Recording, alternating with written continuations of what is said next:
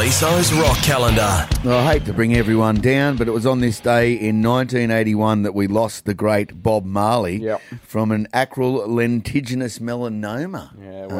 Um, he'd been diagnosed in 1977. He was a mad footy fan, very fitness orientated. Yep. Um, s- football being soccer. Yeah, yeah, he yeah. played every day with his band and crew, wherever they were.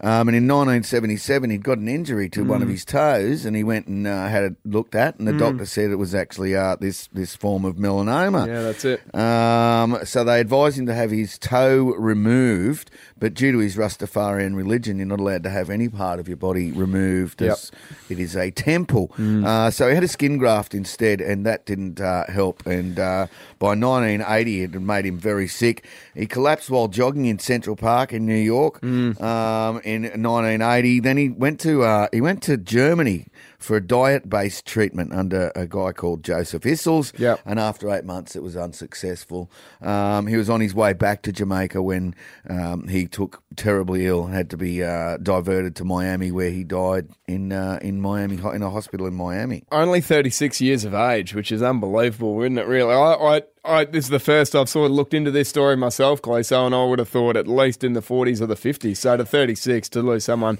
at such a young age is a real tragedy. Absolutely, and um, yeah, it's a it's a, a, a t- beautiful story because he was all about peace and Yeah, love and and uh, and uniting people. Good call. Uh, and his music talks about that all the time. Um, he was uh, he was very uh, politically motivated. Yeah, Um, so he was a huge loss, as you say, at 36 years old. And his final words to his son Ziggy, who's still performing to this day, were money can't buy life. Yeah, good call.